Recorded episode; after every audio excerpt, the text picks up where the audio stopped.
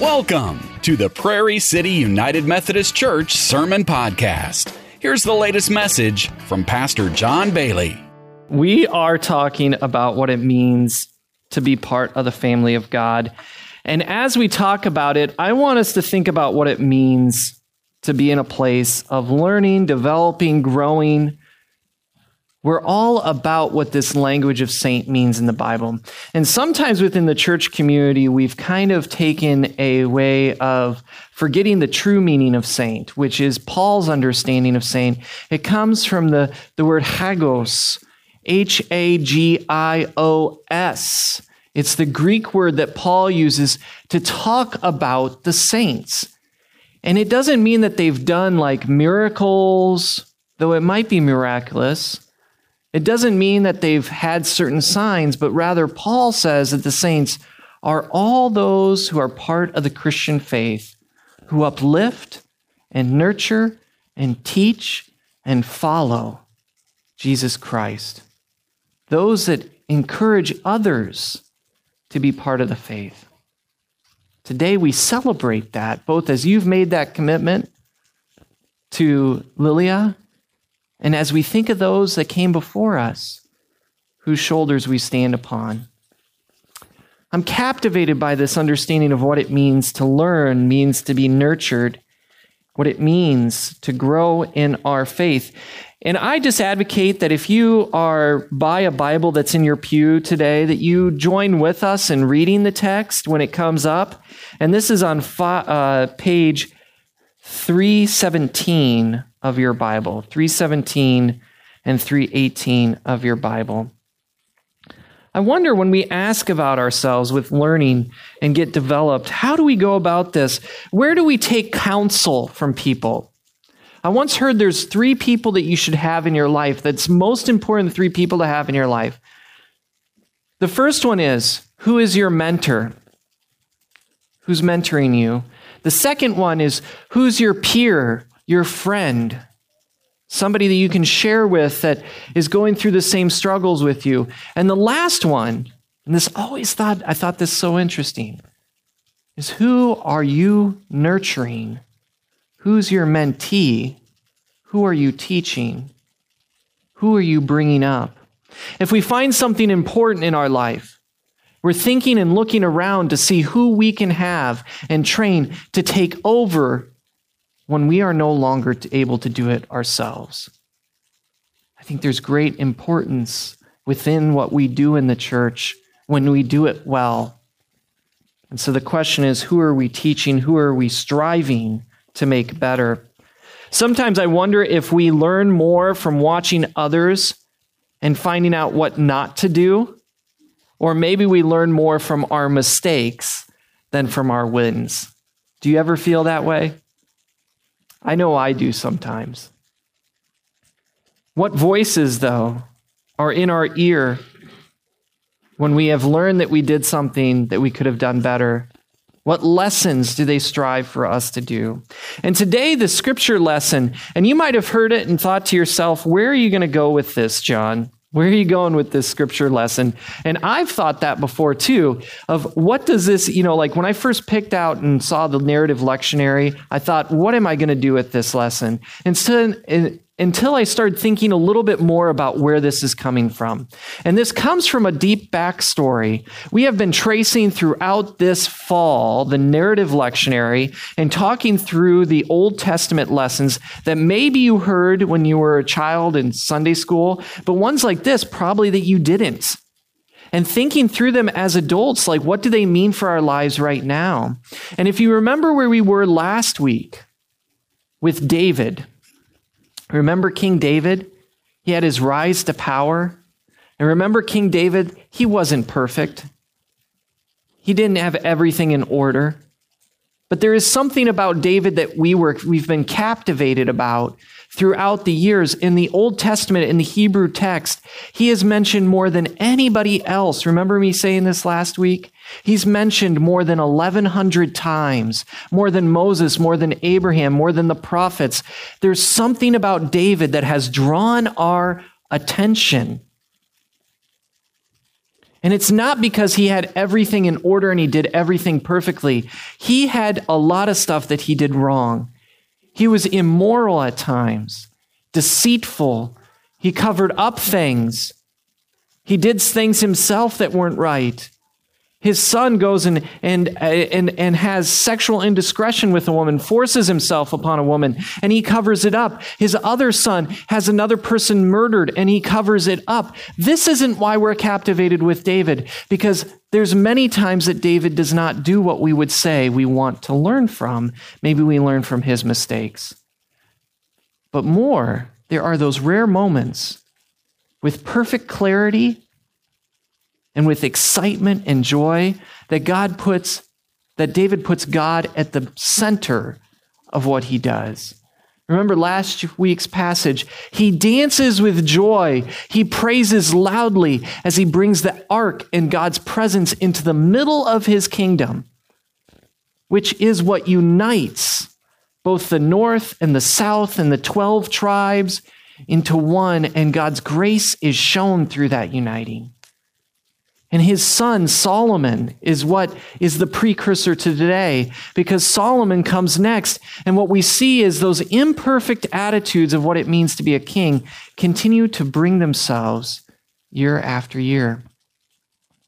Solomon, you might know Solomon because of his great wealth. They say at one time he is, his temple was the eighth wonder of the world. At one time, he was gifted gold, which he didn't need from Queen Sheba, which was 120 talents of gold. Each talent of gold weighed over 100 pounds of gold. This would be over seven tons of gold that he had at his disposal, just from one gift from somebody. He had a harem, it says in chapter 11, right before this. He had 300 uh, wives and princesses. No, I'm sorry, I got that wrong. 700 wives and princesses uh, that, that he had married, and 300 in his harem. And I don't say this to say how great he was, but I say this to say that King, King Solomon was wealthy. And the problem is, is that what we see throughout these kings as they pass it down line by line, that thing that David did that was so special about putting God at the center of all he did and trying to strive after God gets lost. And we find that Solomon has lost his way. He's lost his way. And it says in verse 7 of, King, of, of 1 Kings chapter 11, right before this, that somehow in the midst of this, that as Solomon has lost his way, that God had turned, that Solomon had turned his heart away from the Lord. And through that, these united tribes, it says that God says, Because you've turned your heart away from me, and maybe it's because of the many wives he had on one side and the immorality he had, or maybe it's on the other side with where we catch up with the passage today, where it says that because Solomon had built this great empire, he had done it on the backs of others. He had oppressed people and put them to hard labor and crushed them under his thumb. Maybe it's because of that, but God says, I'm going to take it all away from you. All but one kingdom, one tribe. Now, one say that it might be his immorality on this side, with the lust of his heart and the greed, and the other side, the oppression. But the truth of the matter is, is both of those came to the same conclusion. Solomon treated people like things instead of seeing the image of God in them. But this is where we catch up with the first lesson for today is that the sins of the father become the sins of the son. The transgressions of the parent became the transgressions of the children. And if you're reading along with me in the passage to pick it up, it says Rehoboam, this is the son of Solomon. Okay? So we have David, Solomon, Rehoboam now. A lineage, a cycle. Rehoboam went to Shechem, where all Israel had come to make him king.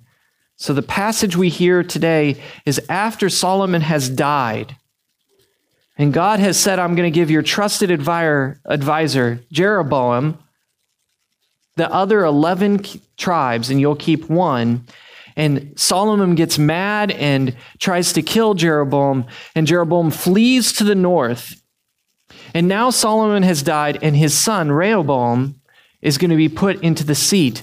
And so we're going to see Jeroboam coming back to talk to Rehoboam. And it says, uh, make him king. When Jeroboam, Nebat's son, heard the news, he returned to Egypt, where he had fled from King Solomon. The people sent and called for Jeroboam, who had, along with the entire Israelite assembly, listen to that, entire Israelites assembly, went and said to Rehoboam, your father made our workload load very hard for us, our workload very hard for us. Another translation, the one that you have in the pews, says, Our yoke made our yoke very hard for us.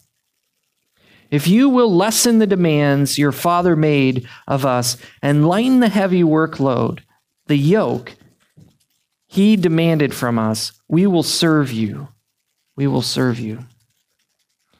Now, Rehoboam has a decision to make here. His father had put others under his thumb to build his own kingdom and his own power, to glorify himself. He had treated others as property and things instead of seeing the blessed goodness that are in them. And he now, Rehoboam, his son, has a decision to make. But this is the, the lesson we have is the transgressions of the parent become the transgressions of the child. He says, Come back. Rehoboam says, Come back to me in three days. And King Rehoboam consulted the elders who had served his father, Solomon, when he was alive. What do you advise? Rehoboam asked, How should I respond to these people? And the, and the advisor said, if you will be a servant to the people by answering them and speaking good words today, then they will be your servants forever. If you speak grace, if you find a way to serve others, they will follow you. They will know what is good and be behind you. But Rehoboam ignored the advice of the elders. And instead, he sought the counsel of his young advisers who had grown up with him and now served him. What do you advise? He asked them. How should we respond to these people who have said to me, Lighten the workload your father demanded of us? And the young people, they were probably about 40 at this age, but they hadn't learned yet, who had grown up with him, said to him, These people say, said to you, Your father made our workload heavy, lighten it for us. Now, this is what you should say to them My baby finger is thicker than the father's entire waist. There's a joke there. I'm not going to go there, though. So, if my father made your workload heavy, I'll make it even heavier. If my father disciplined you with whips, I'll do it with scorpions. And Jeroboam goes back to the people to tell him this. The transgressions of the parent can become the transgressions of the child. This is our first lesson, and it is wonderfully important both for All Saints' Day and for those that are going through baptism because we've committed to be with them in our faith walk. As we think about the transgressions in our life, there are plenty of those that we can point to that are further and beyond ourselves. Maybe we talk about the cycle of transgressions or even the cycle of abuse that studies have been done, the cycle of addiction, the cycle of uh, those things that go from generation to generation, whereas the parent has transgressions, the child also has transgressions. And it's, they say it takes four or five generations for it to be led through unchecked, four or five generations before that cycle is broken.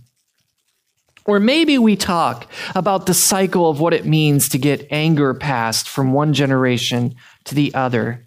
The hothead parent who is quick to react and quick to respond is one that passes it on to their children, and they find themselves in that cycle as well. Cycles of codependency where we fail to know what it means to be dependent. I mean, individuals in the midst of being dependent on others for support as it passes from child to child. Cycles of pride and prejudice. Thinking of cycles of racism and bigotry and oppression, oppression that is passed from generation to generation to generation. How many times, when these quick reactions, untethered anger gets passed and it creates a pattern but there's a lesson here from the wise advisors. It doesn't need to be that way. It doesn't need to be that way. For the transgressions of the parent does not need to be transferred to the transgressions of the child. Instead, we could create a new cycle, a cycle of blessing.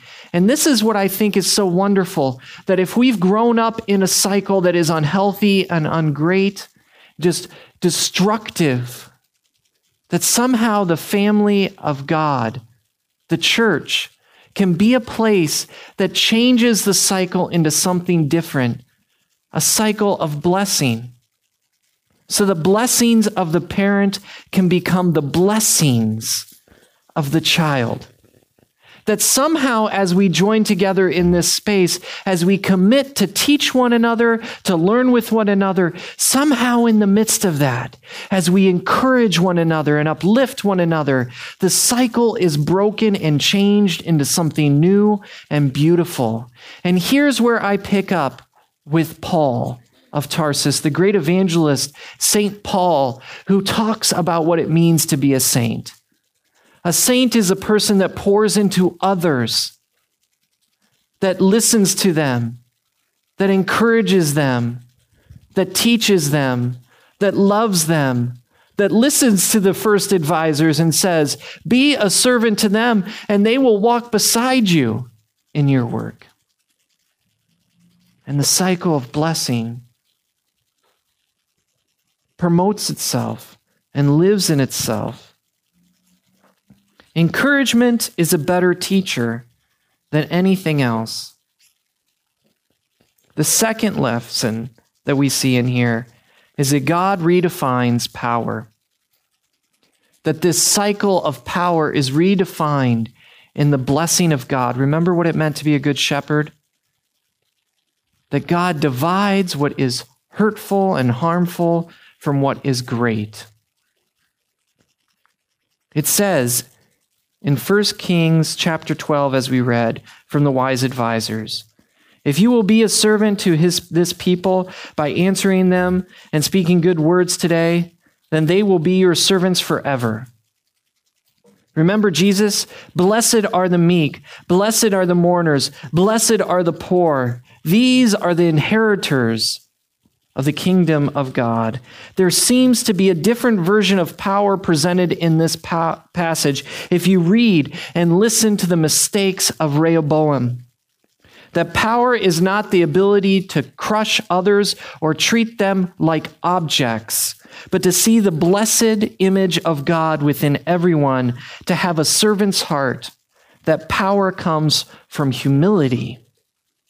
Power comes from something that cuts the divide of what separates us and brings unity into our midst.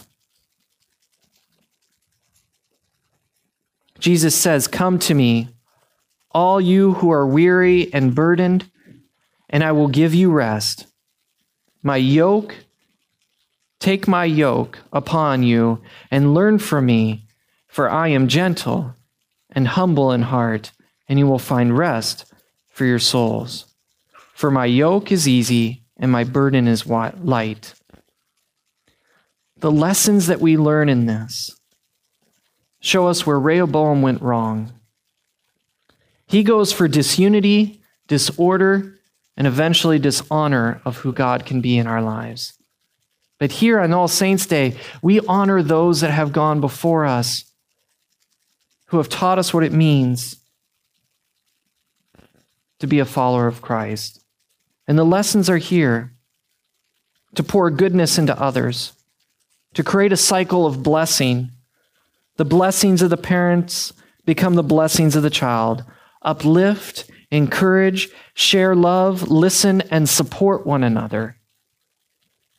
We've been taught what it means to be good shepherds, to find humility, and to provide grace even when it doesn't meet our own means. Grace is about the image of God and not about the image of me. Thanks for listening to the Prairie City United Methodist Church Sermon Podcast. If you enjoyed the message you just heard, feel free to share it with a friend. And if you're ever in the Prairie City, Iowa area, we'd love for you to join us for a service. They're held every Saturday night at 6 and Sunday mornings at 9. For directions or to learn more about the church, go to facebook.com slash PC Iowa UMC. That's facebook.com slash PC Iowa UMC. Thanks again for listening and have a great day.